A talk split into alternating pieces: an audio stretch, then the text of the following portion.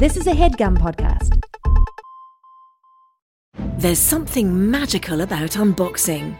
When you unbox BritBox, you uncover a world of British entertainment. Stream the UK's most brilliant series, including new and upcoming seasons of Shetland, Father Brown, and Death in Paradise. Plus, new originals like Payback, Irvine Welsh's Crime, and Archie, the story of Hollywood's greatest leading man, Cary Grant.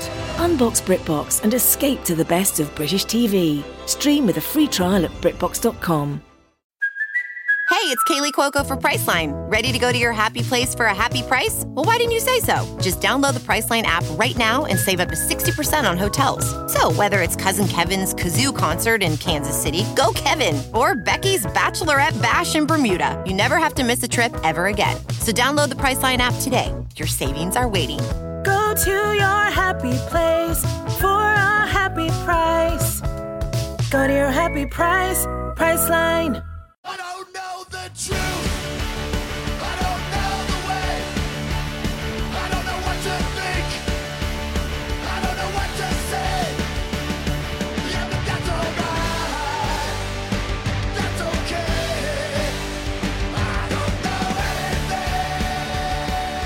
Hello and welcome to Factually. I'm Adam Conover. Thank you so much for joining me once again as I talk to an incredible expert about all the amazing things that they know that I don't know and that you might not know. Both of our minds are going to get blown together and we're going to have so much fun doing it. Now, this week on the show, we're talking about time. I often find myself obsessed with my time and how I use it. You know, I'll schedule meetings down to the minute. I'll try and fit as much as I possibly can into every single day because I know that time is a limited and precious resource. So I bend over backwards to make productive use of every last second. But of course, doing all this makes me absolutely miserable. On my deathbed, am I going to feel more peace because of the extra emails and lunch meetings I crammed into my calendar decades earlier? Or am I going to wish I spent a little bit more time relaxing and playing video games? You know, it can't be the case that cramming as much work in as possible is the best and only use of my time. In fact, the truth is that looking at time this way, through the lens of productivity, as a finite resource that we have to use wisely, well, that's just one way of looking at time. In fact, the very idea that time is this objective, jointly shared resource is pretty new. In the past, humans experienced other forms of time. Before the modern era, farm life, the life most people lived, was regulated in large part by nature. The seasons decided what kind of work needed to be done. The amount of light decided how much work could be done. Weekends and happy hours didn't mean shit. Your time was managed by the field and the sun, not by the clock. Even sleep was very different until quite recently. Every night was actually a two act play. Across Europe, people would have something they called a first sleep that began around sunset. Then at midnight, they'd wake up to hang out, have sex, do chores, or just futz around before they went back to bed for their second sleep. Then they'd wake up at daybreak and begin the cycle known as biphasic sleep again. And this wasn't inherently better. I'm not suggesting you live this way, but it was a very different way to organize time. And guess what? If you wanted to do something at the same exact time as your friend in another town, well, there was no shared clock, so you just couldn't. Everyone, in a sense, operated according to their own clock. But all of that changed with the Industrial Revolution, which quantified, mechanized, and synchronized our use of time. In the factory, the clock operated the same all year, no matter what the season or where you were, and you better believe it was controlled by the boss. But it wasn't just workers who had to obey this new chronological master. Schools began to operate by regular hours, and women running households were urged to formalize their routines and set things like regular meal times for when the menfolk returned from the factory. Time, which used to serve us, started to control us. This capitalist notion of time is really a form of discipline. It makes time a servant of productivity. And though we've accepted it as normal, it's definitely not natural. So the next time you're feeling stressed out because that ticking clock is bearing down on you, remember, that is just one form of time. There are others. If we look on larger timescales, much larger, well, there's geologic time, there's natural time, And if we look inward at ourselves, at the biological rhythms that rule us, well, there's no question that your body follows its own time scale as well. And these are just the beginnings of different ways to think about time. Our guest today wrote an incredible and fascinating book on the topic. She's one of my favorite guests we've ever had on the show, and I'm so excited to have her back. Her name is Jenny Odell. She's an artist and an author, and she was a guest a couple years back to discuss her first book, How to Do Nothing. Her most recent book is called Saving Time Discovering a Life Beyond the Clock. I'm so excited to have her back on the show. But before we get to the interview, I want to remind you that if you want to support this show, you can do so on Patreon. I am so grateful to the community of people who listen to this show and come back week after week. If you'd like to join them, head to patreon.com slash Adam Conover. Just five bucks a month gets you every episode ad free. You can join our community Discord. We would love to have you. And if you love stand up comedy, just a reminder that I am going on tour this year. If you live in Maryland, Rhode Island, or St. Louis, or anywhere else in the country, head to adamconover.net to find tickets and tour dates. I do a meet and greet after every show. I would love to see you there. And now, without further ado, let's get to this interview with Jenny Odell. Jenny, thank you so much for being on the show again. Thanks for having me. You are one of my favorite guests we've ever had on this show. We've rerun the past episode that we did with you uh, in the past because it was just one of my favorites. I wanted people to hear it again. Please go back and listen to uh, that interview, folks, if you haven't heard it about Jenny's previous book, uh, How to Do Nothing. Uh, you have a new book out called Saving Time. What is this book about? Uh, it is. Um, Sorry. I mean, no, it's okay. My my friend and I have this joke that it's like about like time, man. You know, like you know, like what is time? No, I mean, it is. uh, I mean, it is about okay. It's about different ways of thinking about time, but it's there are a lot of books about that uh, Mhm. that are all, all very fascinating. Um, but I think mine is is more specifically motivated by like this very contemporary feeling of on the one hand always feeling like you're racing against the clock which is like a burnout feeling Yep. but at the same time feeling like you're living at the end of time and how Uh-huh. sort of demoralizing that feels and so Yeah. it's it's written it's it's my attempt to kind of like write through that or like find some way of relating to time whether that's you know time as money mortality climate dread like to like find some way of thinking about time in which it's not punishing Yeah. The the fact that you mentioned that about the way it feels like we're living at the end of time, that is such a pervasive notion that I just heard people start saying around 2016, uh, coincidentally. yeah People started saying, people started saying, well, the world's ending. Well, what, you know, what are we going to, ah, we're all fucked. Ah, we're all going to, if there is another president ever, you know, like that, that Yeah, sort of thing yeah. this like this sort of bizarre apocalyptic thinking you know uh, uh about oh we're living at the end of history there's not going to be another generation after us um which to me s- seemed like a very distorted way to think because that's not the case there's nothing that's happening right now is is truly that different from you know really it's not like we're living through World War One or World War Two, you know, where uh, Mhm. which were moments of huge historical rupture. There are, is historical rupture happening now, but it it's on a scale that you know has also happened in the last couple hundred years. Um, yet there is this pervasive sense that it's all ending and it's all over. Uh, and a, a lot of that, obviously, there's been political change in the United States. It's also been the the pandemic has uh, was a big cause of that kind of thinking. Uh, how did the pandemic change your notion of time? Uh, I mean, it was kind of interesting because I I wrote the proposal right before the pandemic started, Oh. which is I think surprising to a lot of people the because proposal for the book.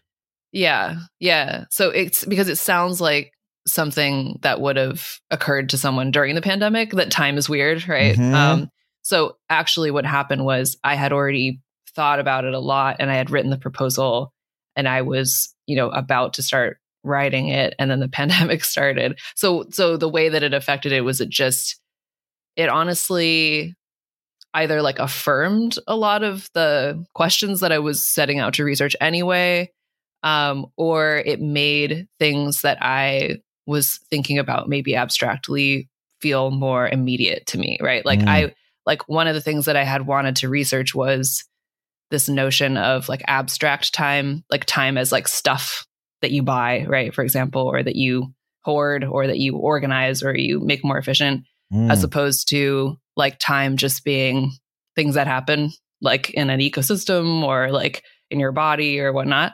um and that the you know one of those is very in one of those scenarios time is very like kind of interchangeable and Yeah. empty and the other one is very like concrete and full and so i was already wanting to think about that and then i was really struck personally by how especially at the beginning of the pandemic when there was kind of no end in sight i like i was like oh like this is that sense of time where like all days are the same like you remember all those memes about like oh it's the 47th of march like yes.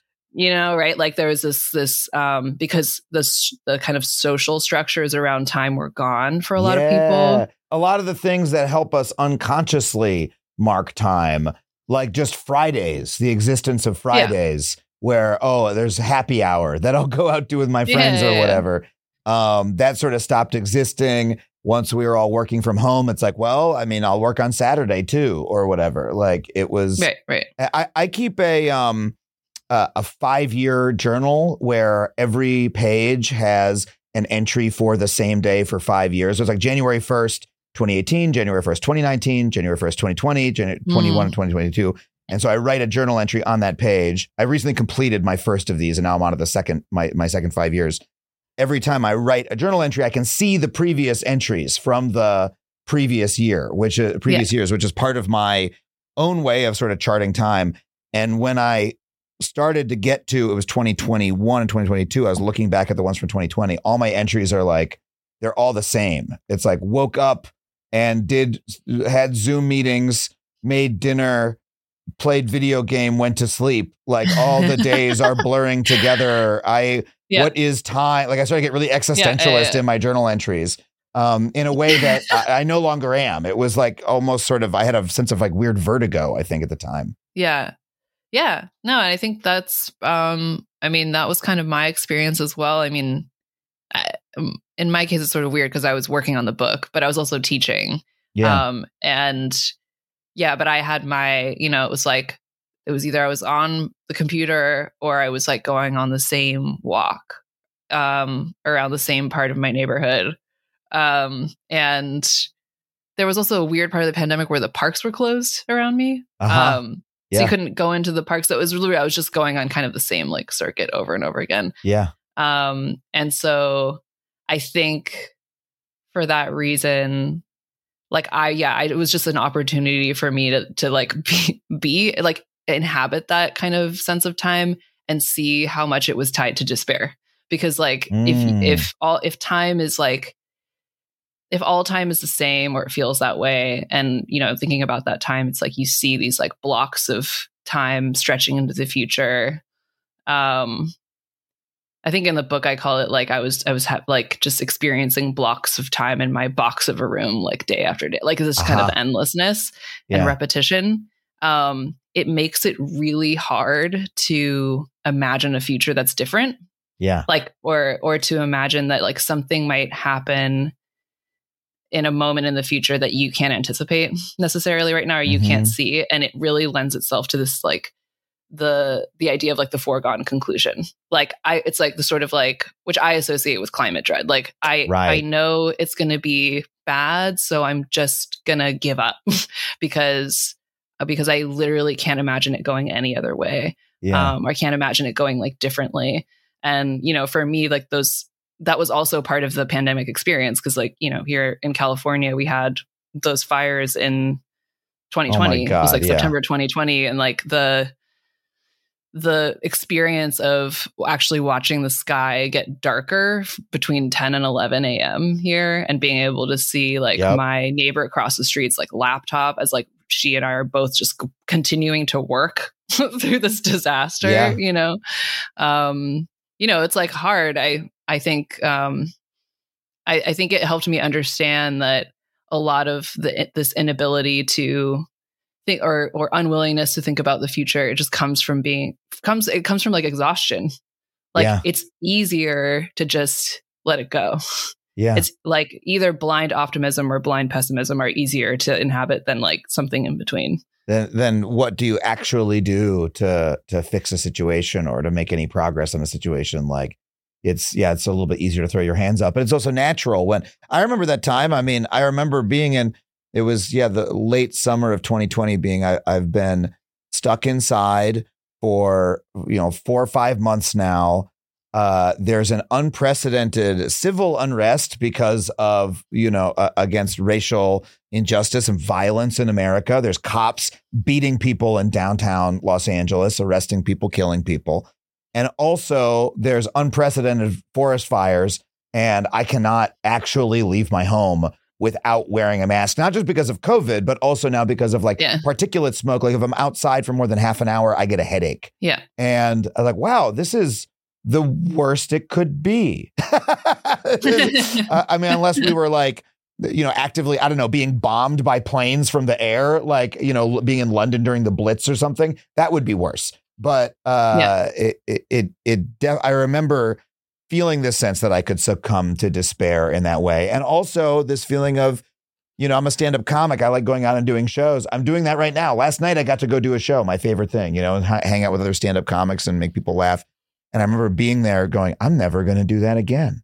Like I'm gonna, how, Yeah. how could I? I'm gonna be stuck in my in my house. My I'm lucky to have a comfortable house with like good air filtration, you know. So I'm I'm like Yeah. not in direct danger. But um, you're right. It it narrows your narrows your possibilities.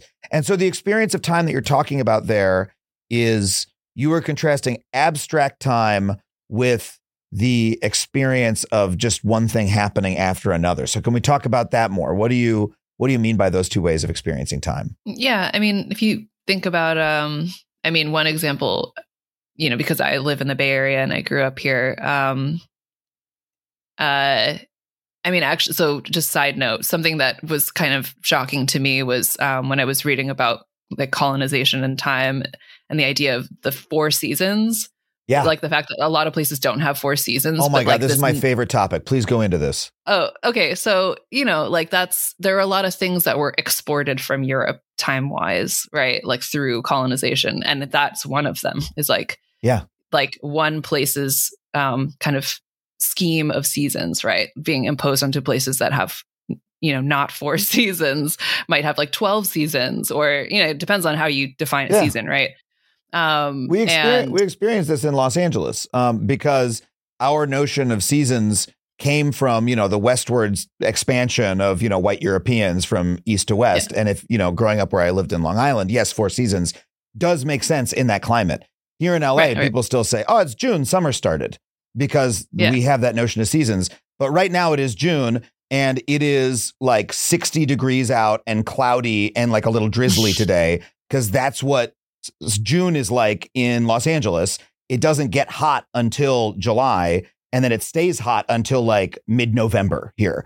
And so, if Yeah. you're talking about just what is the hot season, that's what it is. Yeah. But we also don't really have a spring. We've got really a dry season and a wet season. And so Yeah. flowers bloom around January because that's when the rains have come. Right. Uh, Right, right, right. But we're applying these terms that don't, you know, just that don't apply because people just like brought them over from New York, and as you say, they brought them over from uh, Europe before, from from England Yeah. and and Yeah. Holland before then, or the Netherlands. I mean, yeah right yeah yeah exactly and and i think it's a it's a really good um example of how language and framing will will change what you see and it or it Mhm. can make you insensitive to something that's actually happening right? Like like if someone is is has the framework of the four seasons they might not be as liable to notice like those actual patterns that you're describing. Yeah, and then and then for me it was even worse. I uh there was you know there's this notion that the bay area doesn't have seasons which is Yeah. like definitely a, a new york person thing to say right but um it's and it's like and i grew up and i just completely internalized that to the point where i i in my childhood memory there aren't really seasons like i don't i was not paying attention to like the these obvious changes that are very obvious to me now Yeah. you know like, mean, like, that's what are those changes? um, like th- so we have like our thing our spring is kind of similar, right? Like it's it starts really early. I mean, early, right, compared to what Mhm. people consider spring, but um there's like like there's definitely like waves of things that flower and it's very distinct, right? Yeah. And you know when it's starting. Um because it starts really fast. Um and then you know there's it's followed by another wave, but it's like they're they're like the Douglas iris is like this flower that I think of as showing up, like it just shows up all of a sudden, like Mhm. early in the year when it starts raining. And like, so, um, you know, there's just, uh, there's, I don't know how many seasons w- numerically we have, but, but that is, you know, to me, one example of, of time where obviously not all time is the same. No moment is the same, especially during those parts of the year when things are changing really fast. Like I, in the book, I talk about that branch that I basically chose a branch of a tree to pay attention to pretty much for the entire pandemic um, because Ah. I was walking past it all the time. And it's part of a California buckeye tree, which has these, uh, when it does flower, it has these amazing, like tall flower stalks. Um, and, you know, I, uh, I was just in Australia for three weeks, and right before I left, I saw like the first little flower had opened on one of the stalks, and I was like, "Oh no, I'm gonna miss it!" like I got so worried. I thought about it a lot while I was gone. I was like, "Is it gonna be over by the time you know?" And it's like, and then I got back, and it was like the whole tree had flowered. Like it's just all flowers right now. And Yeah. as I mentioned in the book, it's my favorite smell. But one of the reasons it's my favorite smell is because I have to wait for it. Uh-huh. And I think that that's that's the other thing about this kind of sense of time is like I think there's a lot about um there's a lot of our culture that's geared towards convenience and and it, it can make you believe that that what you want is to have anything you want whenever you want that s- Mhm. sounds good right like Yep. but it's actually it, it like leads to meaninglessness Yeah. in my opinion like the whole reason things ha- are enjoyable a lot of the times because you have to wait for them and because they only happen in certain places and certain times Yeah. and it's why i love i love when there's really like niche festivals for things you know like um like in way super northern california there's a marbled godwit festival which is like Oh all gosh. this festival for like this one kind of bird Yeah. that shows up you know this migratory bird Yeah. um and it's like people are just so excited but you know it's the same thing with like pumpkins or like things that like you know it's like oh it's that time of year again we're excited you know Yeah. Bird migrations are a wonderful example of this that uh you know I've- I've been bird watching for the last couple of years. Actually, I I started bird watching around the time that I read your first book which also talked about Yeah. bird watching as being a way to uh, escape the attention economy and notice the world around you and and uh my own form of of meditation that isn't in an app it's just you know I can I, I can go out and get lost uh you know in a little piece of nature and and just like look at stuff for an hour or two is is really restorative. Um, and I go down to the LA River, which is my favorite spot in LA. It's really you know it's like this this dugout concrete channel, but there's a surprising amount of bird life there. I've probably seen like 50 different species of birds um, on, in this channel next to the freeway. Um, and the first year I was doing it, I was like, uh, oh my God, there's, I saw so many ducks. I saw a duck I haven't seen before. I saw a wood duck and I saw a widgeon. oh, And my- love wood ducks The wood, I wanted to see a wood duck so much, so much. And I finally Yeah, saw one. I was so excited. yeah. They're so cool looking. They, Yeah. if, guys, if you're listening to this, some, go Google image search. google wood duck yeah Yeah. look up look up a wood duck. They look like they look like little dolls or something. They're like so perfectly like painted. They're Uh, also they look like mallards but like fancy yeah, yeah, it's like a fancy Yeah. little duck. But they Yeah. but they are actually everyone imagines a duck, you imagine a mallard. They are really the canonical American duck. They're the they're the really Yeah. duck lovers know the wood Yeah. duck. It's their favorite duck. So anyway, I so I was saying that to a friend who also bird watches, and she was like, "Oh yeah, it's duck season. It's winter. It's like uh, you know that's when we get ducks in Mhm. in uh, around here." And now I know that about, the area that I live in. People are like there's no seasons in LA. People said about LA, LA too. Well, no, there's a duck season, and there's Yeah. also a hummingbird season where we have more hummingbirds, and and uh, the, these are like other. This is a really once you start looking for it, a really nourishing way to to chart time because there's sort of always something happening that you can watch and and look at. Uh, and it's really in contrast with this other form of time you're talking about, abstract time, time where uh, you it, it's a commodity, it's a quantity that you're trying to save and you're trying to use as effectively as possible. And most of the time, I feel myself trapped in that kind of thinking. You know, like Yeah. literally, I'll be walking down the street and be like, "Oh wait, if I use this little trick, I can get across the street a little bit sooner and not have to wait for the for the walk sign." and I'll have saved some time I can use on something else. And then I start thinking, wait, if I do that a lot, I can like really save up some time as though I'm like saving money and putting it in an account Yeah. that's going to bear interest, right? But Yeah. I, I, and then the, wait, this is crazy. What am I going to use this for? Like, what what am I what what am I saving? so, I, I, what is your relationship with that form of time? And do you find it's it's uh, something that you you feel you need to escape from as well? Yeah, I mean, I think anyone who's, you know, uh, I mean that that's just kind of like the, unfortunately, like the dominant language of time. I think Yeah. for for a lot of people in a lot of places. You find it? Um, and I think I think in the book I compare it to like you know if I turn on the TV, like most of the channels will be in in English, right? It's like most of the ways that people talk about time are this really. Uh, you know, historically specific but ubiquitous Right. way of conceiving of time um, that does i think take a lot of conscious effort to let go of um, especially because it's not it's not just you right it's like how other it's all around you it's like how everyone talks about time um, yeah.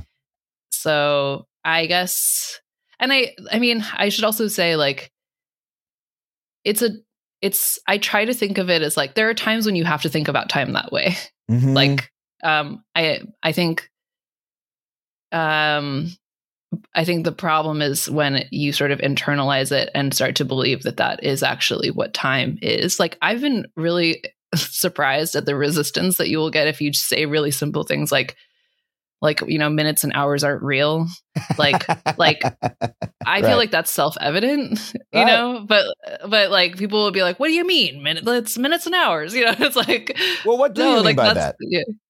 What that there aren't minutes and hours. Yeah. Uh, well, I so okay, minutes and hours are a way of measuring time. Yeah.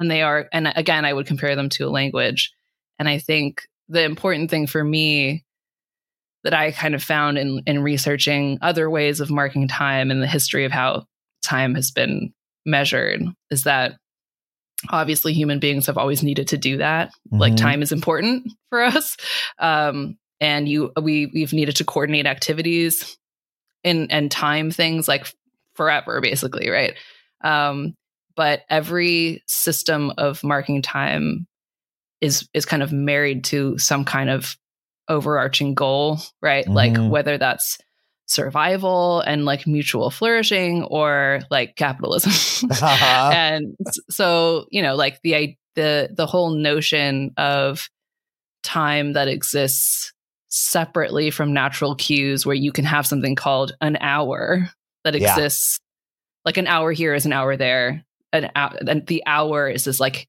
unchanging kind of receptacle for something is not something that you get until people have the need or the desire to buy the labor time of other people. It, Like it it goes with that goal. So like it's it's real insofar as like yeah uh, we all live according to the system now like i'm not denying that i'm not saying that like you could suddenly wake up tomorrow and be like i don't believe in minutes and hours like i'm just gonna do whatever but like but it's also not true that minutes and hours have any are like the fundamental structure of time and are like the only way that time can be measured. I mean, again, I think Yeah. this goes without saying, but but I just think sometimes like I've I've run into like how like deep seated that is Yeah. and like the way people think about time. it's a like, it collective is. it's a collective fiction that that way of looking at time that we all maintain because it's sometimes useful for us to and it's especially useful for capitalism to, for us to Like sometimes maintain like this I've, version I've of run time but it's not it, it's we came up with it we could change it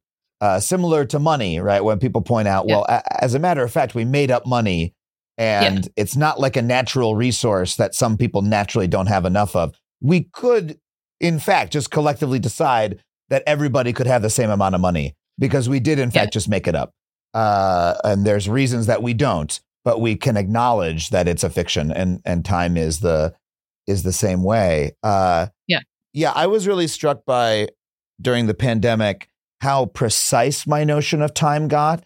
Like once i moved to zoom meetings everything being on zoom meetings it got so precise like i I'd just be sitting in front of my computer all day i have a zoom meeting at 2 and it would be 158 and i'd be like i got plenty of time before i got to get into that zoom meeting because because like i'm going to log into that zoom meeting precisely at 2 And I know Yeah. that everybody else on the other end, because we're all stuck at home, they're doing the same thing. They're looking Yeah. directly at it, at the little clock in the right hand corner of their screen. Yeah, and yeah. if it says 159, they're not clicking that button yet, right? And that was not how time operated for me, even in a work setting before that. When I was in an office, it's like people don't look at their watches that much. You know what I mean? And then you yeah, have yeah. then you have to walk to the other person's office. Oh, I got to get a coffee. I got to use the bathroom. Yeah, yeah. Well, oh, I'll be right there. You know that kind of thing. But on Zoom, Yeah. it was like you- we uh, this meeting is beginning at two o'clock exactly. Um, yeah. And it, so it's fascinating how technology changes our our sense of time, but also not just technology, the conditions of all being stuck, you know, at home in front of clocks, but also being on the clock, and that we have a work product we need to make. In our case, it was a television show. In your case, it Yeah. might be a, a a book that you're writing. Um, and Yeah. that- there's a huge difference between that and like you know a couple hundred years ago, the way humans thought about time. Yeah. Also, you just made me realize that I feel like Frederick Taylor would have loved remote work. I'm sure Taylor someone else was- has made that observation. Yeah. Remind us who he is. Okay. Uh, he, he was the founder of Taylorism, which is um, the sort of process of breaking up industrial work tasks into like very minute motions and also like you know designing workspaces so that you know like you reach the furthest distance to to get something basically Mhm. like hy- hyper efficiency in the workplace um like i feel like a lot of people associate that with like the charlie chaplin like assembly line Yeah, kind of scene late from modern 19th century, times early 20th century, kind of early 20th century. Yeah. Yeah, yeah.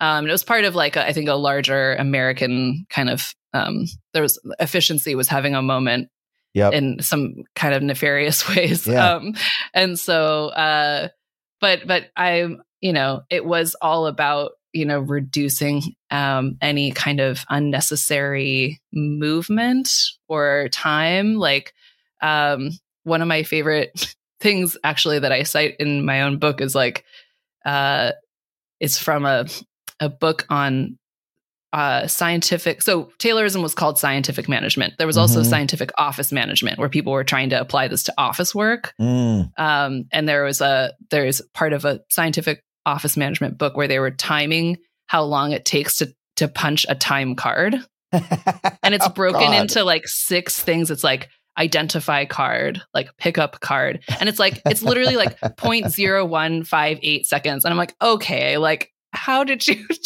yeah, what is identify card?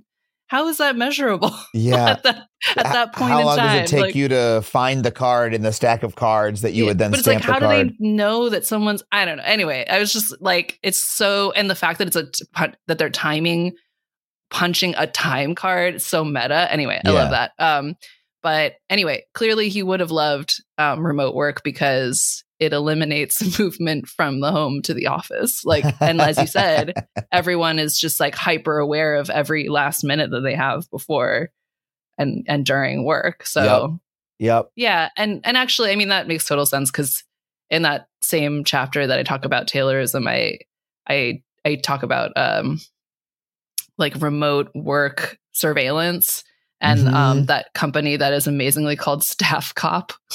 God. Another really? It's called Staff Cop? called Staff Cop. Yeah, and, and this is a company, I assume, that sells products that allow you to uh, spy on your employees to see if they're Yeah. working when they're remote working. yeah, measuring measuring productivity, which is Yeah. the same thing as measuring productivity and and policing, basically wrapped up into one one product. And this and Taylorism, by the way, is still being used on workers today. In fact, a Yeah. lot of uh, workers who are engaged in labor struggles, like the railroad workers earlier this year, their their complaint is scheduling. It's that Mhm. they have been scheduled to within in, within an inch of their lives. That it has gotten so efficient and so precise that a they can't have normal lives anymore because they're constant. They're being asked to work crazy hours, or they're not getting enough hours in the cases of some other workers.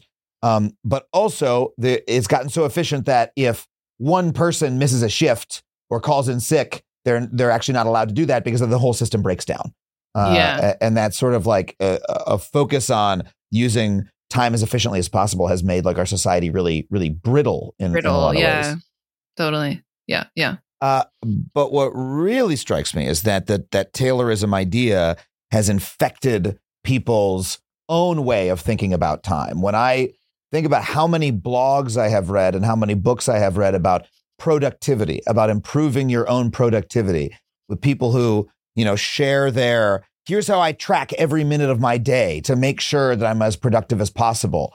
You know, and I, I log it all, and at the end of the day, I review it and I look for the, you know, this, you know, uh, inefficiencies in my process. It is, it, it seems like it's a sickness that we have internalized. Yeah, and I I was surprised to find how early on that started. Like Mm. so around the same time that they were timing the the the punching the time cards um there was this amazing amazingly bad i i really like things that are so bad they're good um and so when i say i like this book that's what i mean um this book called increasing personal efficiency Mm. But it yeah it's literally like it's written by the psychologist who is so obsessed with taylorism that he like wants to apply it. Like he's like why not? Why stop at the factory? Right? Um and it's like you know tips for thinking more efficiently. Um he has speed reading tests in the Mhm. book. Um and he has a super unscientific map of efficient weather zones. Like pla- yeah What is- um what then What does that mean? If it, it's like places where people like think more efficiently Uh, because of the and then weather? and then he yeah yeah because of the weather and then he has like a little side note that's like note that the best universities are all in the high efficiency weather belt I mean, but I hear But that. like- I hear that today. In that, literally, I've read studies about how poor air quality reduces productivity because it makes you think more slowly and you'll get less work done. Of course, it more importantly affects your health if you have poor air quality. But I've But- but literally yeah. seen that about office settings that you should buy purifiers for your office because it'll make people work more efficiently. yeah right the reasoning is interesting there it's like well as opposed to health Yeah. yeah yeah right um but yeah so that um I, I I looked at that book and then I also looked at this amazing magazine called Physical Culture, which was basically like a blend of bodybuilding, um, what do you call it? Uh, what do you call it when it's like um, it's like success gospel? What uh, Oh, prosperity Prosperity, gospel. Yeah, yeah. gospel yeah um and like eugenics basically like all like wrapped into one convenient package um where it's like like i found uh they were really into um like this idea of strategic marriage right like like Mhm.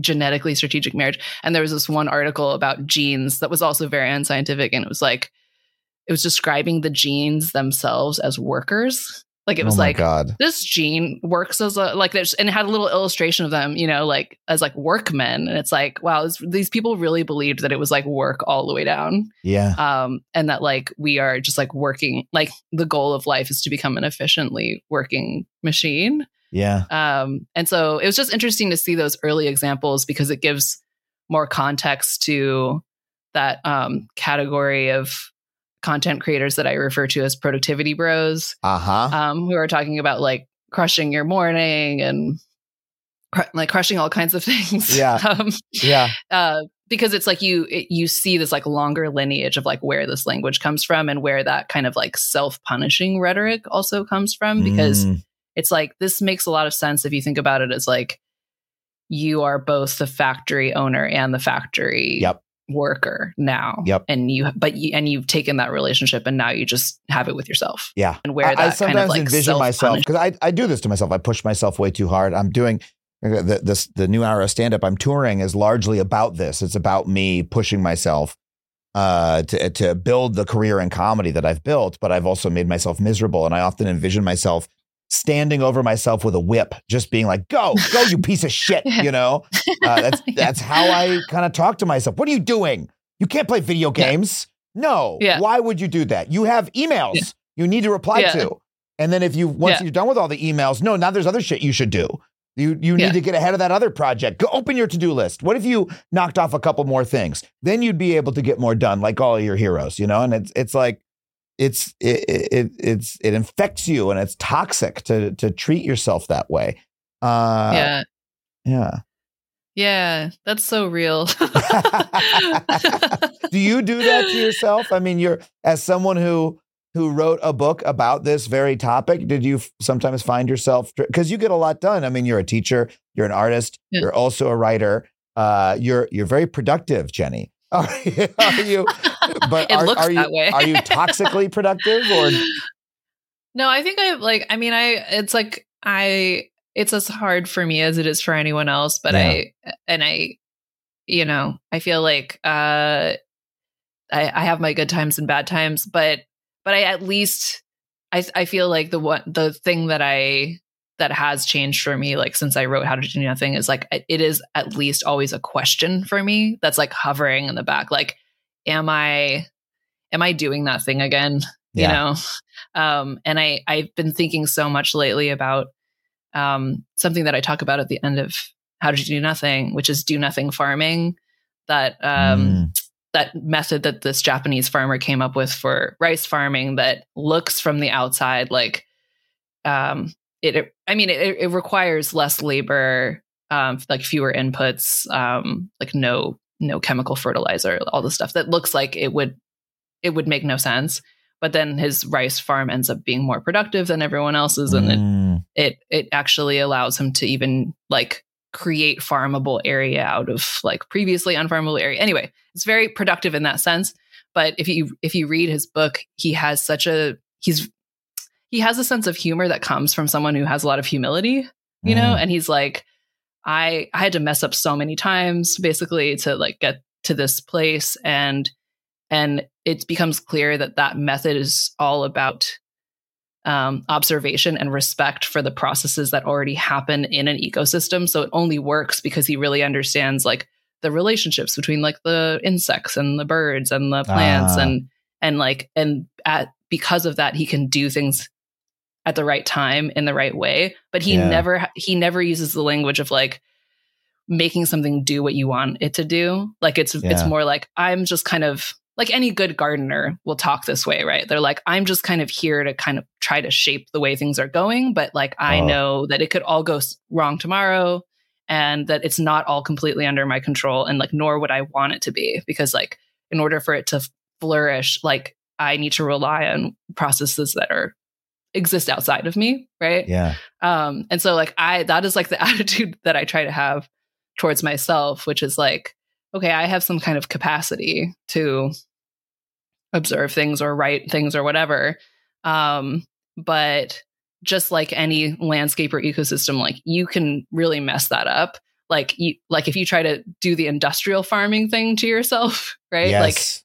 You like yeah you can just like we've actually done in this country right like you can get a certain amount of time out of that and then and then you've exhausted the soil and then you're just screwed I, I love that so much. Uh, it, it actually, a, a friend of mine who's a, a fellow TV writer told me that that's what she does is she she knows how she works best. She observes herself and figures out here's when I do my best work, and then allows that to happen rather than push, push, push, push, push. Saying, wait, hold on a second. When I push in this way, then I don't get the output that I need. I need to build in this time to rest or whatever. And you know, this is this is how the process actually works, you know? Um, like it's maybe me noticing like, yeah, I need to like get high and walk around, you know what I mean? Or Yeah. whatever, whatever. Like that's part of, that's part of my process rather than constantly, you know, beating myself to continue pushing. Um, but look, we have to take a really quick break. Uh, we'll be right back. Spend a lot more time with Jenny Odell right after this. Like get high and walk around, you know what I mean, or Yeah. whatever, whatever. Like that's part of that's part of my process rather than constantly, you know, beating myself to continue pushing. Um, but look, we have to take a really quick break. Uh, we'll be right back. Spend a lot more time with Jenny Odell right after this. As a factually listener, you're probably aware of my unwavering commitment to online privacy. Well, Delete Me has been an indispensable tool for me for many years, long before they even started advertising on this show. I've been using their wonderful service. In today's digital landscape, you know, it's alarmingly easy for data brokers to traffic your personal information online. In fact, I would almost guarantee that your personal information is on multiple data broker sites on the internet right now. It's not even the dark web, it's the regular web. These data brokers may be peddling and exchanging your name, phone number, and home address, all without your knowledge. And trying to locate and remove all this data yourself can feel like an impossible task because there can be dozens of these sites. But that is what Delete Me does for you. Delete Me's team of experts scours the depths and the breadth of the internet to locate and remove your personal data. Within just seven days, you'll receive a comprehensive report detailing their findings and what they have removed. It can be hard to believe, but approximately 41% of Americans find themselves vulnerable to various forms of online harassment, and this means doxing, scams, and even identity theft, all of which pose significant threats to your financial security and could potentially derail career opportunities. I mean, I used to get weird people calling my cell phone all hours of the day or night until I signed up for Delete Me and it cut it right out. So, if you want to safeguard yourself like that and live with a peace of mind that experts are hunting down and removing your personal information every three months, then check out Delete Me. Go to joindeleteme.com slash Adam and get 20% off for all consumer plans with the code ADAM. That's joindeleteme.com slash Adam.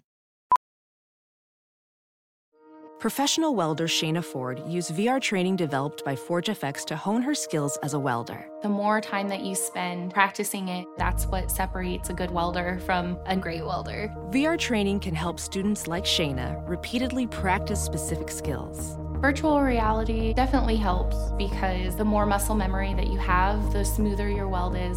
Explore more stories like Shayna's at meta.com slash metaverse impact.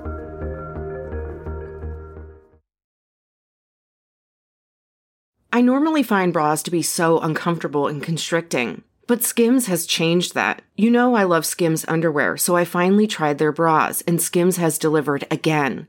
Skims bras are worth the hype for the amazing shape and support they give, but what I wasn't expecting was how comfortable they are too. I've tried so many bras in the past, and the main issue that I have is that they weren't supportive enough, to the point where they felt slouchy. I love my Skims wireless form bra because it's so comfortable and supportive.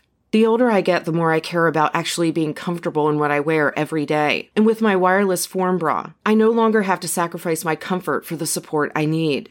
Shop Skims bras at skims.com, now available in 62 sizes, 30A to 46H. Plus, get free shipping on all orders over $75. If you haven't yet, be sure to let them know we sent you. After you place your order, select podcast in the survey and select our show in the drop down menu that follows. A new year is a new chance to focus on you. You're probably already picturing yourself struggling at the gym, but not all self help has to mean suffering. Squeezed.com is making it easier than ever to elevate your wellness by delivering a juice cleanse right to your doorstep. It's the easiest juice cleanse you'll ever do that may aid in weight loss, eliminating bloating, clearing your skin, boosting your energy levels, improving sleep, and breaking bad eating habits. Meet all your health goals from the comfort of your home. Get free same day local delivery or fast free delivery nationwide with code WONDERY today at squeezed.com. Okay, we're back with Jenny Odell. We've just been talking about this horrible productivity focused way of thinking about time where we subdivide our own time and we try to get as much done as possible and we try to like sync up with people exactly on the dot and all this sort of thing. Sometimes that kind of time scale is necessary to get certain things done. You have to think that way to have a Zoom meeting. But what are some other time scales that we could be thinking about that and, and what do we lose when we ignore those time scales? Uh, I mean, I think you, it's almost funny. Like you could almost just look at anything else other than the clock, right? Like either inward or outward. Like I, um, I mean, yeah, like I, because I was just overseas um, experiencing jet lag, I was very aware of the ways in which like you you literally embody time. Like Yeah. time, it's in your own rhythms, um, and you know when you're you know when they're disrupted. Um, but also looking outward, you know, not just seasons, but things that change throughout the day. I mean, I mentioned in the middle of the book during during that part of the pandemic where time felt really like it was at a standstill or it wasn't changing that I um like I put a camera on a tripod and pointed it out my window at the sky and was just taking you know between like various tasks I would just like take a photo um and scroll through them later just to kind of like convince myself that time was moving forward um because the sky I mean depending on what time of year it is but that you know that was in March right? March April right? The sky was very dramatic. So like there there were a lot of clouds. It was constantly changing. The shadows were changing right? Um so I don't know, like, I mean, I, in the book, I do talk about like geological time as well, like these much, much longer time scales. But I think like what's more important to me than any particular time scale, because you know, sometimes people will say things like, oh, geo- geological time is helpful for realizing how like insignificant we are, which is like I which is true and is nice to think about sometimes, but but I think what's more useful to me, like what I think about when I go to the the beach that I describe in the middle of the book is more just the sense of time as being active Mhm. and dynamic and having change in it. Um, like change, unpredictability, um, being able to recognize the agency of of everything, right? like outside of the human Mm. world. Um, that that that is what feels like useful to me, like as a counter to this feeling that I think really goes hand in hand with abstract time, both on a daily and a kind of historical level, which is like this idea of that humans are like working machines and we live on a world that is inert and doesn't speak back to us at all. Ah, yeah. I, uh, I, I, what I love about geological time, what I love about talking to geologists. By the way, I've never had a geologist on this show. I should because I love talking to geologists. And yeah, they're, so great. Yeah. they're like very, they're very chill, cool people. Gen- There's probably some stressed out geologists, but uh, you know, I, I find the perspective they have is they're like everything is changing all the time so much. You know, you look at like mountains are like evidence of change. You know, every every spot on the earth is transforming itself at every moment, and that is what it is to study geology. And yet, I don't see any of it in real time. You know, I as a Yeah. person, like since the since the invention of geology as a as a study in what uh, the the 19th century, I believe, or late uh, late 18th century, maybe, um, or thereabout. Like not much has happened geologically in that very short period Yeah. of time. Yet it's the study of like huge amounts of change that are that are happening all around us, uh, and that's th- that like gulf between the observed change and like the moment to moment experience of being alive is so cool. Yeah, for sure. And I also think there's things that are that are somewhere closer to the middle. Like, um, I there's a book that just came out here in Oakland called Deep Oakland by Andrew Alden, who's um awesome geologist who I uh really leaned on for the parts of my book that are about rocks because I am not a geology expert. Um, so thanks to him. But uh he he's had a he's had this blog called Oakland Geology for like more than 15 years and it's just like an old it's like how a blog should be, you know? It's like an old school like it's just very consistent and like there's Yeah. a lot of comments like people are really like engaged with Oh, these love articles. Um but I I've read all, you know all of the ones that are about my neighborhood and the kind of the places that I go hiking like in the hills. And um I've actually been surprised at how there are some things that are observable, right? Like, Mhm. I don't know, if you think about like erosion, um, obviously there's a difference between like uh, a huge amount of erosion over a long period of time and like a little bit of a cliff that fell off like in the last storm, but they are Mhm. related. That those are part of the same process. Yeah. Um, and I don't know, I was really fascinated with the parts of John McPhee's book, um, Control of Nature, that I quote in my book about the San Gabriel Mountains, which I'm sure you're more familiar with than I am. But in Los Angeles, um, yeah, but those that those are very sort of geologically young and very active mountains, and they're Oh.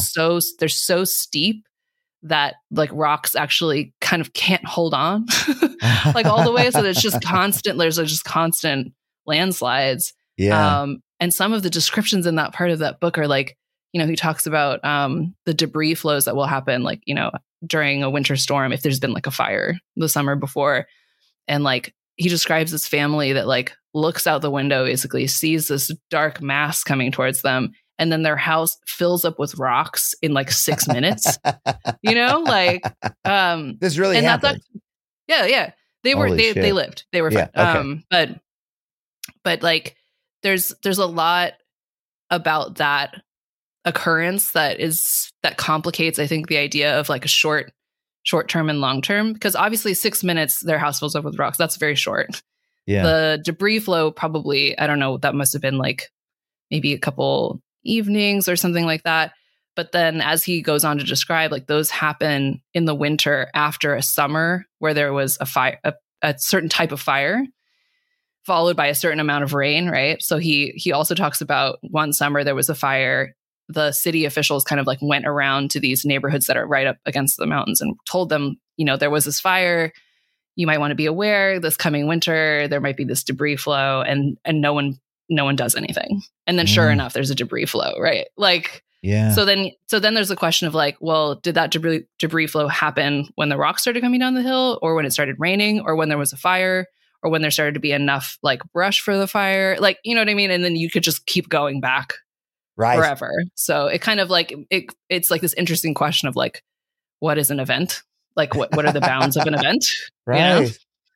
Yeah. I, I mean, we tend to neglect the other time scales that we are present for, I think is the recurring theme here.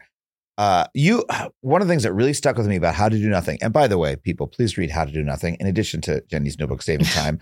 but uh, you talk about how no matter where you are, there's features of the natural landscape you're in that no matter how much we pave it over, are still going to be there. You talk about watersheds and rivers that, you know, watersheds are such features of the natural environment that rain falls, water flows in a particular direction, it collects and forms a river. And most of the time, all we do is we cover it up or we channel it. We don't, we can't really eradicate it. We're still subject to water flowing downhill and flowing its way to the sea. We still live in the middle of that system. And I, I feel that time is very similar, that we still are present for these other timescales, whether or not we choose to acknowledge them. Uh, I read an article a couple of years ago. Uh, I believe this might have been in Earther, the climate focused blog. But the journalist who wrote this, and I apologize for not remembering their name, they wrote about how Barack Obama had recently purchased a home on Martha's Vineyard, uh, which is his favorite spot on earth. Of course, he can purchase a home there. Uh, but if you look at the climate change maps published by the US government, the place where he bought the home is predicted to be subject to sea level rise within, you know, the next decade or two. Uh, Mhm. And that will, you know, eradicate the value of the home if it's even still livable. It's in a, you know, climate prone area. And this article pointed out if even the, if, you know, Barack Obama must know more about climate change than almost anyone else on the planet, being a, you know, Democratic president who is very well informed and reads a binder of documents every single weekend. And yet he made a pretty elemental mistake of, of ignoring what is going to happen to this piece of property he purchased over the next couple decades. If even he made this mistake, what hope do the rest of us have, basically? um, or, or it pointed out a fundamental problem that we have of thinking on the scale of climate change. So let's bring it into that. I mean, how how can different perspectives of on time help us think differently about you know the ecological crisis that we're that we're slowly rolling into? Yeah, I mean, I think there's there's a really um kind of understandable like reaction to that that's part of that inability to think about the future where it's, it's like your mind kind of like turns away Mhm. from even imagining how you might respond to something. Like I'm I'm thinking about um there's like a little detail that I uh, cite in the book where in Pacifica, which is um, next to San Francisco, and it's like a city that is right on the cliffs, has a lot of has already had a lot of problems with erosion, um, and there's already like you can go there and see like condemned houses or like lots where there used to be a building. Um, there there were some basically meeting minutes that I saw where people were debating people who live in the town were debating like what to do about like the seawall failing basically. That's in the main part of the town. And some people were arguing for uh restored uh shoreline. There's also like managed retreat right? And then there's like there was one comment that was like i don't want any of that. I just want a seawall that works for 50 years and like that number was so interesting to me like it's like Uh-huh. 50 years like is that how long you think you're going to like Yeah, they're they're uh, about forty five, and they're like, yeah they're doing the 50 math years is enough. That'll be that'll be plenty. Yeah, yeah, yeah, yeah. And I think it's like, and I, but like, I think that's kind of a pretty common, like, sort of, that's an extreme example of like a common, like, thing that people run up against, um, where it's like, well, if I can't have it the way that I'm used to it being or that I want it to be, then I don't want to imagine anything else or I can't imagine anything else. Yeah. Um, and so, uh, I think again that's that's one of those places where it's so important to not see time as this like linear foregone conclusion type of thing. Um, like I in the book, I compare it to trying to imagine having a conversation with someone before you've actually had it. Like it's never Uh-huh. going to be, it's never going to be. Obviously, it won't be accurate because the, the person's not there. But you're you. The other thing that you're getting wrong is like you you yourself will be changing throughout the conversation. like Ah. so so even you like you the day before. You're always going to be imagining it standing from where you are at that particular moment, having Yeah. not progressed any amount into the conversation yeah. right um, which is why when you have a good one like you always end up somewhere that you didn't expect and that has so much to do with the other person and i feel the same way about time where it's like you, like it's it's it is possible to hold in your mind the fact that like things certain things we know will get worse and hard Mhm. and more difficult but that's not the same thing as knowing what's going to happen. And it's definitely not the same thing as knowing or rather knowing that you don't know what is possible. Not so much i think for one individual to do like yourself but what is possible between you and other people. And what other people will make possible for you and then what you will make possible for other people and so on. Yeah. Yeah, so this is bringing us back to that uh, apocalyptic worldview we talked about at the beginning that people think, well, there's nothing we can do. The world is ending.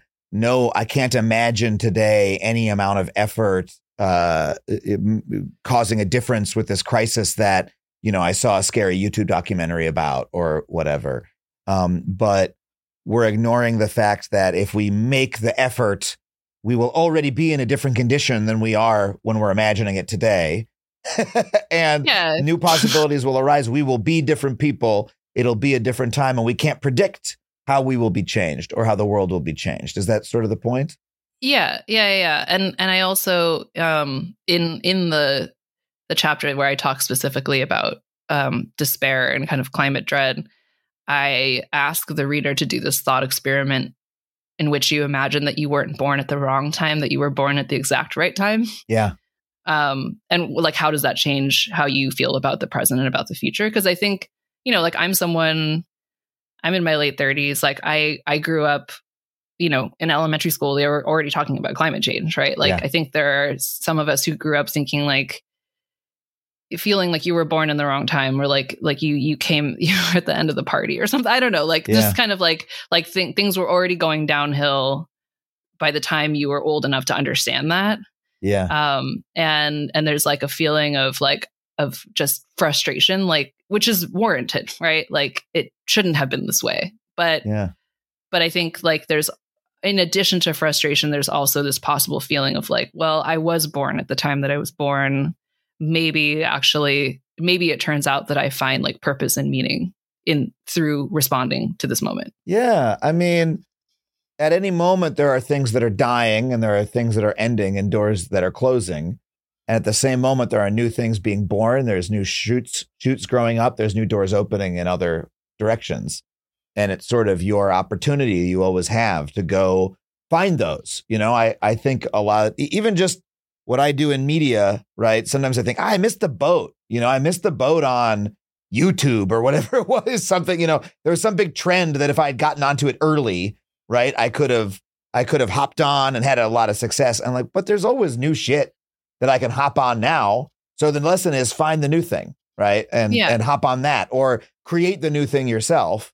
Um, there's always a new frontier, which has colonialist implications, which are uh, uh, very very relevant for this conversation. But uh, there's always a new there's always a new frontier. There's always new work to be done. There's always something new happening, um, and there's always change that can be made. It's sort of it, it is a it is a difference of mindset to some degree. Um, Yeah, and I think not just mindset, but also like perception and observation. Like if you, I mean, this is an odd example, but if you think about like even just personally, right? Like if you were, if you're in some kind of situation that is really stressful for some reason, right? Like, like you, you're like really angry, or I don't know, like some something bad is happening. Like you're, like you're not perceiving there's so many things about the situation that you're not perceiving because you're it's all framed like through that emotion right Yeah. like when you think about it later your memory your memory will be totally distorted and it'll be like missing a lot of details um and so i think there's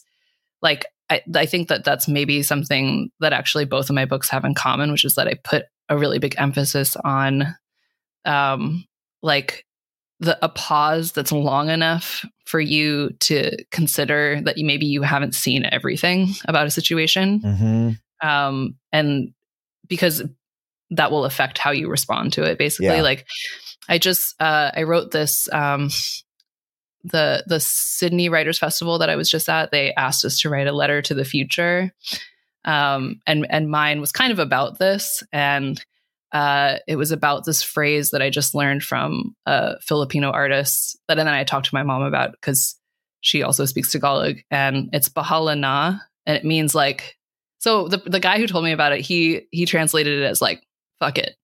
like it's just like like I'm not prepared. I'm going into a situation like fuck it. Um, my mom's translation was um, whatever happens happens. uh-huh. Uh, and then, but this artist, um, he told me about uh, uh, this Filipino psychologist who had like looked like looked further into this phrase and like how do people actually use it in Manila. And his conclusion was that it was a positive response to uncertainty, and that it was Mm. like it meant like it doesn't really conform to like our understanding of like either giving up or going forth. It's kind of like both because it's like it's basically being like I don't have control over the situation, but because I accept that, I can actually observe like what is here and I Yeah. will bring all of my resources that I do have to the situation in like a highly improvisational and like engaged way by paying Uh-huh. like super close attention. And he and the psychologist was he was arguing that that was like a uniquely Filipino thing because of in part of having to live next to volcanoes and like in the middle of typhoons, you know. Look, the volcanoes are erupting. I can't change that, but Yeah. I, I can. I I can like I, I don't know. Uh, come well, up it's with like it's yeah.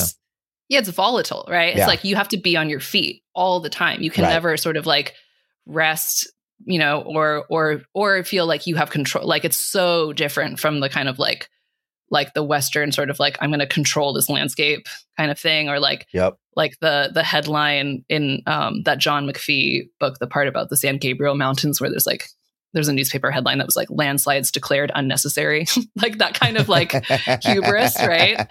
Um, so I don't know. I find like that. That's uh, I ended up writing my letter about that because it was kind of like it's an attitude that's both. Um, it doesn't recede from the situation because I think like either um, being you know blindly optimistic or just kind of resting in despair those are both kind of a way of pulling back from the actual details of a situation like as it's unfolding right now yeah.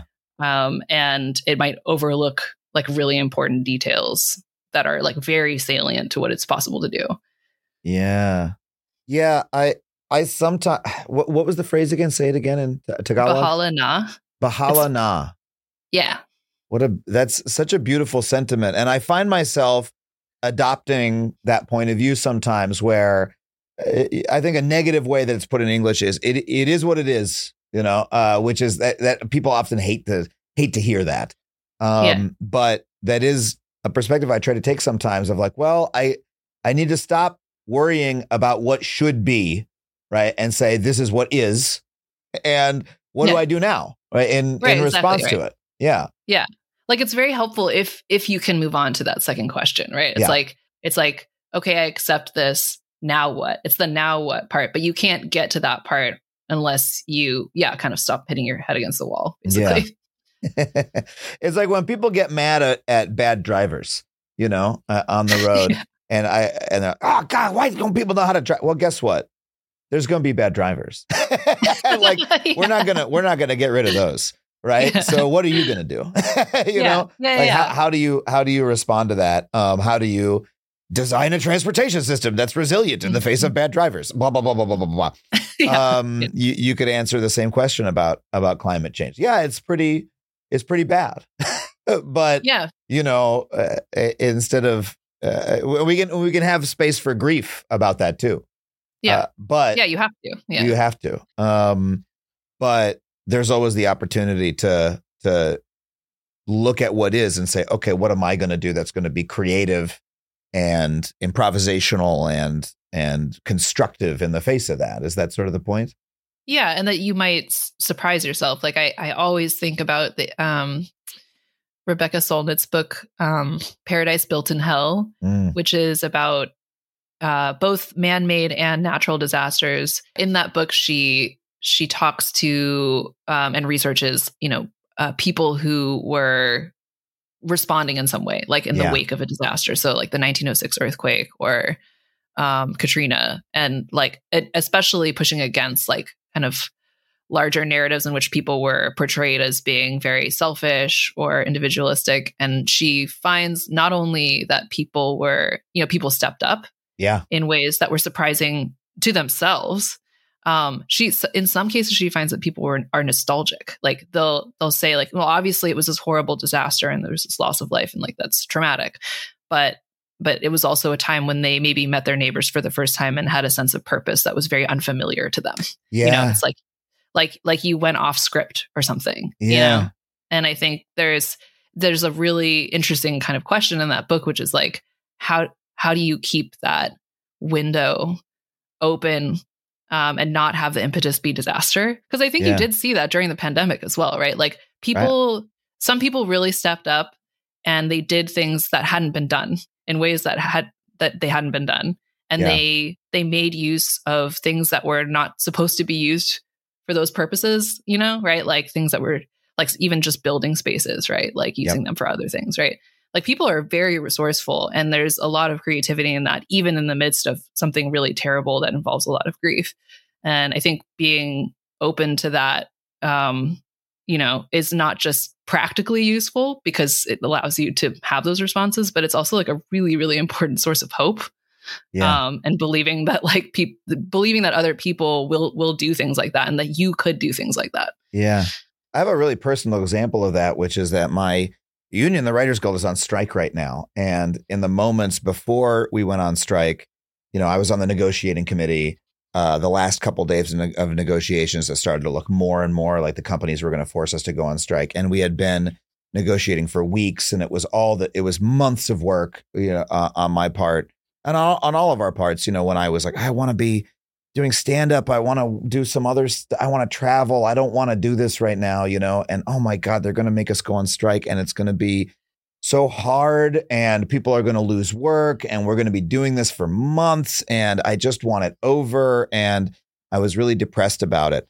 Uh, and then, you know, we had to call the strike because they made us do it. And then the the first day of being on the picket line was so profound to see all these people suddenly come together to fight for their shared needs. Uh, and people had a lot of fear about it, but people also brought so much joy.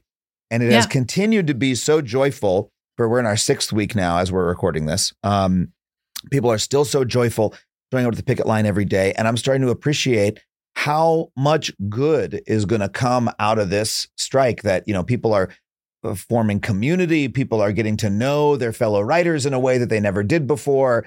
You know, the uh, earlier this week we had a, a Pride Day on the picket line. You know, and it was like here's all of our LGBTQ plus you know writers and and supporters showing up, and I as a straight guy get to come and participate in that. So do so many other uh, writers and get oh my god, like yeah, this is part of our union too, and we have a shared struggle here, and that's going to lead to more understanding between people and the amount of good that is coming out of it that I could not have foreseen when we took that first step is enormous and more things are going to happen that I'm not expecting. And that sense of possibility that once you actually begin to fight avenues will open up in front of you that you never even thought were possible before is so cool and it's something that I'm that I'm trying to remember. Uh it's a little bit similar to when you also uh, another example of this is went on vacation a little while ago and I was so stressed out because I had so much work to do and I was like I don't want to go on vacation. I'm going to be stressed out the whole time. And I kept trying to remind myself when you're on vacation Yeah. you'll feel differently because you won't be at work. And you'll you'll have a capacity for ex- other uh, additional experiences that you don't have right now you know Yeah. because you will be in a different place and you'll be experiencing something different Um, Totally. so i'm really resonating with everything you're saying Yeah. And I mean, that's also, I mean, that continues outward too, because I feel like there, I mean, I was in Australia and people knew about the writer's strike. Like they were excited about it, wow. you know, and like, and it, it like that, it matters for them too, right? It matters for people to see that, Yeah. like that, it matters to see that, like the joy and just like the, like these things that like no one could have predicted, you Yeah. know, like not that long ago. Um, and it get like, it sort of puts the seed in someone else's head, right? They're like, oh, well, like, this is possible like maybe like maybe i can also do this and then they start talking to other people right like yeah. so it's really like um i don't know i have i have this like the unofficial motto of my book in the middle is that like time is not money time is beans i have this whole thing about beans in the middle of the book What, what is this? I- Um, you have to expand. I'm sorry. What do you mean by this? okay so it's Time is it's in the beans. time is beans because um no i i um i talk about being in a garden with my friend who's in her 70s and she was planting these beans that she told me are descended from beans that she got 20 years ago and she does not remember where she got them. And so Uh. she she thinks maybe home depot. Um this is like decades ago. So she grew them at that time. She gave them to her friends her friends ate them. Everyone agreed these were so delicious and amazing. And they wanted more of them but now they don't know where to get them. So her friends grew some of them to seed and gave them back to her. Wow. and then she gave them back to some gave them to some other friends. They give them back to her. They give them to other people. So now she thinks that those beans exist all across the country. Um, and that right and like and so and she knew what I, I was working on the book at the time so we were talking about it. And we were like oh yeah like that's like it's kind of interesting how a bean has like both the past and the future in it right? Like Oh. it's descended from this line of beans Mhm. but it's also the potential for further beans. And i mentioned in the book that i like i like googled um can you can you plant store bought beans? And i was like so shocked that you can. Like i was like what? You know? Like the that they're not they're not sort of like dead commodities. They're seeds. um yeah. they're seeds. And so um and so i i you know she and i were talking about you know what if you think about time in a in less in a zero sum transactional way where like if i give you some of my whatever abstract time cubes that i wake up with in the morning and i have less and you have more now um like what if instead of thinking that way we thought about it more in terms of like these like seeds right? Like something that you do for someone Yeah. might like sort of bear fruit like down the road maybe decades later maybe Yep. very soon um and it will continue to for a really long time and i feel like kind of like what you just described is like is that right it's like it starts from some it starts from a moment and then it that moment enables all these other moments and then that kind of like cascades and it and it will ultimately change i mean like it is about work and about value and time like it will change people's experience of time Yeah. like on a lived level Yeah.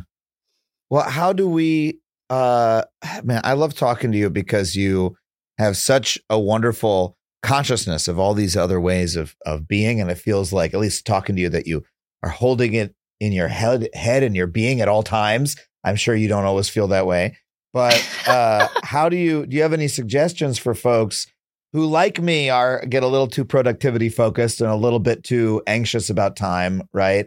How do you suggest people go and you know participate in the sort of other forms of time that you're talking about? How do we how do we make our time more like beans on a day-to-day basis? How do we be beans? Jenny, how do we be beans? um i um i guess like two things come to mind. One is like i think anything and this is very similar to how to do nothing. I mean like i think anything you can do to become more attentive to these kind of like concrete things that are happening in time um, around you. Like i have a jeweler's loupe that i carry around with me for looking at like moss or Mm, like very i don't know just very minute things a little Um, magnifying glass.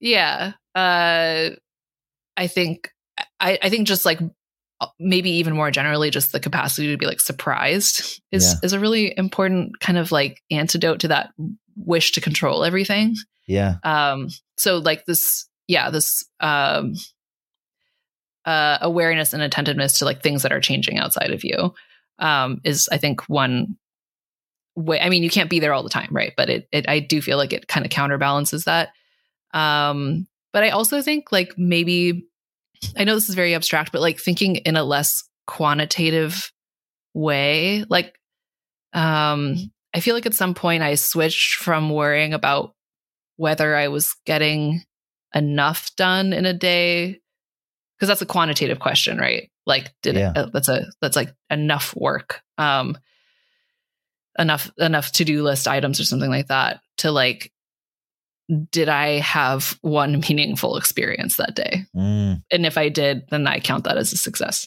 yeah. Because I mean, and that that sounds weird at first because I think like you know the to do list is a very prominent way of thinking about a day's worth. Yeah. You know, but actually, it makes complete sense. Like, I, if you just like zoom all the way out, like all the way out, all the way out. Like, I'm I'm someone who's friends with a surprising number of people in their 70s, um, Mm. and I and so like I often am able to take their perspective on myself Yeah. where they're like they see all of this time stretching out in front of me and they just want me to like enjoy the time that i'm in Ah, um versus like i see myself as like at the at the like the edge of something where i'm like always trying to do the best in that particular moment or something um and so i think what from their perspective and from that kind of like larger perspective of like what do you want out of your life?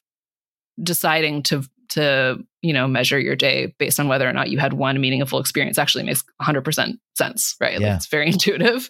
Um and then like and just knowing that like if you had that then you can rest. And and then ironically in that resting state you i find that i often get more done but that's not why i do it. Um right you know or or like maybe i don't get more done but it's like less painful because i'm not doing i don't have this like this thing hovering over me all the time of like are, are you going to get it done? And when you get it done are you going to do other things? It's like no i i i did what i needed to do which was like have a moment where i was aware that i'm like alive on earth so i'm okay. Yeah. Yeah uh that really resonates with me. You know in my in my five year journal i uh especially when i started it i used to list all the stuff that i did that day. I would go recorded a podcast did all my emails gave notes on this script ba ba ba ba ba ba ba ba ba. And I'm like i think i got a lot done today or whatever you know? And then i would read Yeah. back that the following year and be like that fucking sucks to read that. Why did, why did i even write that down? That's what i do every day you know? Yeah and, and I know, like, Yeah. yeah, I, I, I, I mean, this is ironic, but like, I, um, I kept a work log for my book, Mo- not because, Mm. not because I, uh, you know, like, am not not for the reasons that it sounds like. Basically, I did it mostly because it was as a reference. Like, I need to know like what day I was like reading this article or something. Uh-huh. Um, but it is this monstrous document because I would list things like um that wouldn't look like work to other people. Like I I thought about X, you know, or something like that. well, that's, that's, good. That's work, Yeah. and that's the part of work that's often hard to do when you're a creative person is, is actually do the thinking. You know, it's easy Yeah. to to collect and read and whatever, but then the actual new thought is like hard to fit in sometimes between all the emails. Yeah. Totally. Right. And if you're actually doing that kind of work, like you know that it just doesn't look that way to other people. But um, but when I got to the end, I actually um I can't look at that document. Ah. It's it's I don't I don't know how to describe it. It's like it's so um it makes me feel nauseous to look at it. and it's like and actually i don't think it should be looked at i think the product is the book right Yeah. like the product is the book and the way that like i think differently and it's really interesting to compare that work log to for example my actual journal Mm. which does which only has kind of like what i'm thinking about and like something that i like changed my mind about like it's like a record of change yeah, like kind of like, oh, I'm this person now. Okay. Like I learned this. So now I'm this person. Right.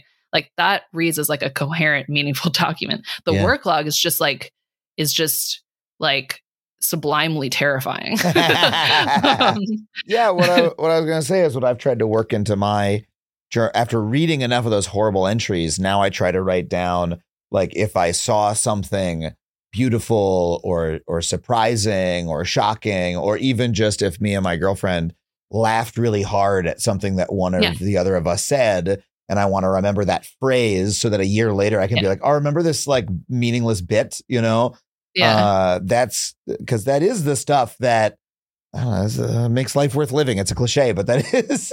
yeah and Yeah. I, I think actually going by like i as some i write about this in the book that i have had journals since i was old enough to write and i i have all of them which i don't know if anyone should have all the journals that they've written but um but i um i it means that i know a lot about what i want to read in the future you know Uh, like when you're writing down like oh what am i going to want to read in the future? And it is what you just described. Yeah. the thing that you want to read in the future is like the thing that you thought was funny the like the weird thing that like a stranger said to you um like y- like the something that you were really surprised by like a moment of like wonderment you know like you don't really want to hear about like how you had so much stuff to do and you didn't don't feel like you have enough time to do it. Because that you because that, that's all the time. You Yeah. always have that you know? Um but it's like these kind of like the the very easily overlooked kind of like textures of everyday life that you're so um you could so easily take for granted. Yeah. um and i think knowing that and looking back and seeing that that's important is really helpful for not taking it for granted in the moment You know, I also have those journals from I have journals that I kept when I was like 11 all the way through like early college. And then in my 20s I didn't I didn't keep any kind of journal and I regret it. And and part of the reason is when I look back at those old journals I'm like sometimes I am like this is boring. Like I don't care about what I wrote here. But also I am looking at like you know a past version of myself dragged this pen across this paper and chose to write this stuff down and I reveal things about myself that I did Yeah. not realize I was revealing at the time. So even when I go, I'm sure 20 years from now, when I go back and look at the stuff that I wrote when I was really productivity crazed, where I'm just like, I didn't get enough done today. I'm like, wow, my past self was like really fucking obsessed with work when I was, you know, 35 or whatever. Um, and I think even that, even that is valuable because it's what I really appreciate is not just, oh, what do I want to remember in the future? It's just the reason I love the five year journal is I'm experiencing the change. You know, I'm looking back Yeah. at it and saying, oh, here's how I was differently a year ago. Here's how I am now. And it's like I'm sort of observing my own internal clock. As you say, we have our own internal clocks and I'm I'm Yeah. I'm witnessing it and it helps me experience time in a in a different way. So I, I guess just going out and looking for those other time scales and observing them and witnessing them and sort of being present for them is like a, a pretty good antidote i- i- by itself.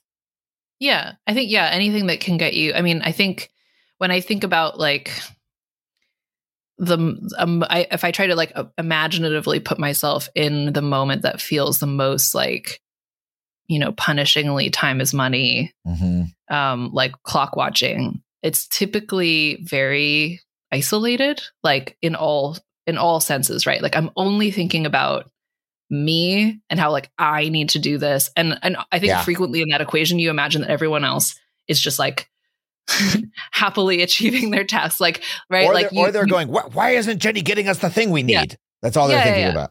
yeah exactly exactly right and so like you're kind of isolated in that and then i'm typically not thinking about like where i am i'm not thinking about what time of day it is what, what time of year it is like what historical moment i'm in like none of those things like it's extremely narrow yeah. and so i think that like that's part of the reason why like any movement in that direction in any of those directions already i think starts to loosen that up a little bit Yeah. like even just thinking about other people just Yeah. simply thinking about other people right like thinking about like whose time like enabled you to experience your time or like um thinking about like helping someone else or like just i don't know any anything that kind of like breaks you out of that like i i'm it's me and the clock and we're like alone and i'm racing it Yeah. is is helpful That's just doing it with other people, you know? Uh, that's part of what makes this try. I'm going to go to the picket line later today. And the reason I'm excited to go is because of the other people who I'll be doing it there with. We're all taking time out of our day to walk back and forth with a sign. And no one's going like, I, ah, we need to get this done quicker. all right. yeah The point is that we're gonna we're gonna go do it every day as long as we have to. Uh, yeah and and on top of that too i think like that's such a i mean i brought it up in one of the events that i was doing in sydney as an example of you know like the limits of individual individualistic ways of thinking about time Yeah. and not having enough time, not having control over your time. Like there's a, a woman that I uh, interviewed for the book who's a, a admin for a Facebook group for working moms. And we were talking about like time management specifically aimed at like working working women. And she confirmed my suspicion that she as a reader felt insulted by that kind of advice and was like, Mm. she was like, I personally think it would be more useful for me to get six other moms together and each one of us would make dinner for everyone else one night of the week. Like Oh. already, she just intuitively sees past like this Right. uh supposed path of like managing your time better. Like you can only get so far. Yeah. And those books never talk about your job. They never talk about why women being expected to do, do more. Like those Yeah. structural things are usually not part of of those books, which you know, I don't really blame them, but like, but it means that there's like a limit, right? And I Yeah. think that like the writer strike is just like a beautiful illustration of like that recognition where it's like, Yeah. like this like the worst case scenario is when everyone is very isolated and competitive and not talking about their experiences and how much they've been devalued and Yeah. then the best case scenario is when like everyone realizes that they have this in common and they realize like how much is possible if they do it together Yeah. It's impossible to solve the problems that we're trying to solve on an individual basis with better use of by being more efficient or or whatever. We have or to being like more more employable like Yeah. Yeah yeah, Just- and, and everybody recognizes that even the even the mo- people who are most successful at doing that. And Yeah. we're that's why we do it together. Uh God, Jenny, we have to wrap it up. I, I could talk to you for a thousand years. Speaking of time, uh, so I really hope you'll come back uh, and and be with us again. It's it's just always a delight talking to you. Um, the name of the book is Saving Time. People can pick it pick it up at our special bookshop, factuallypod.com slash books, uh, which uh, will not just support the show, but also your local bookstore. Uh, Je- Jenny, uh, where else can people find your work? uh i jennyodell.com there you go. There you go. Yeah. Oh, the internet age. It's it's upon us. Uh, yeah th- thank you so much for being here. I, I love having you.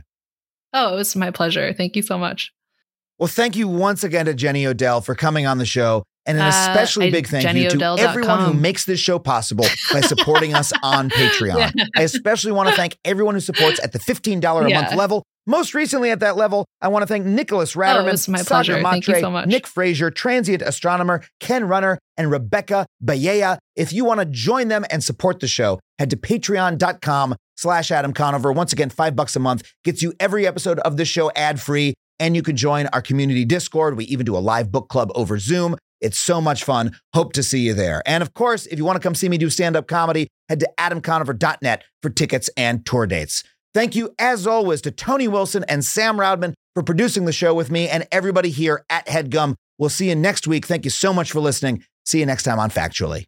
Fun. Hope to see you there. And of course, if you want to come see me do stand up comedy, head to adamconover.net for tickets and tour dates.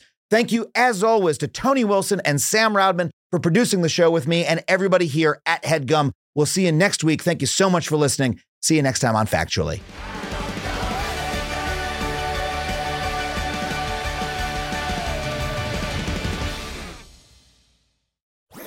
That was a headgum podcast.